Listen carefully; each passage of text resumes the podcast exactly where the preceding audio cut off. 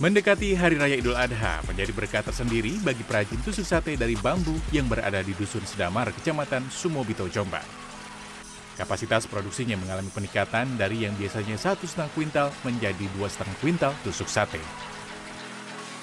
Proses pembuatannya pun cukup mudah, yakni bambu yang telah dipotong sesuai ukuran kemudian dimasukkan ke dalam mesin pencetak tusuk sate, kemudian di oven, dipoles, dan selanjutnya diperuncing.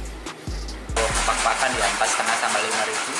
Kalau setengah kilo, satu kilonya itu ada yang 12, ada yang 13. Dilihat dari apa jauh dekatnya. Tusuk sate yang telah dikemas ini nantinya tidak hanya dikirim ke kawasan lokal Jombang saja, melainkan hingga Surabaya bahkan Sumatera.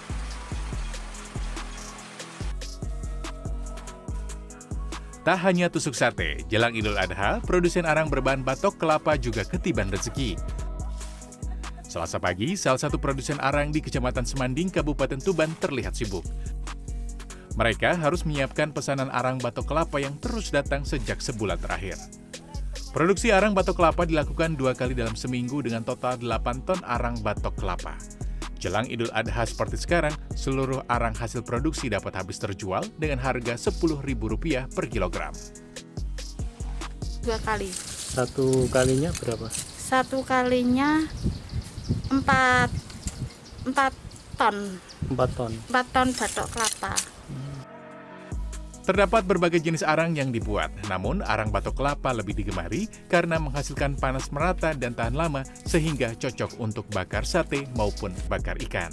Tim Liputan CNN Indonesia.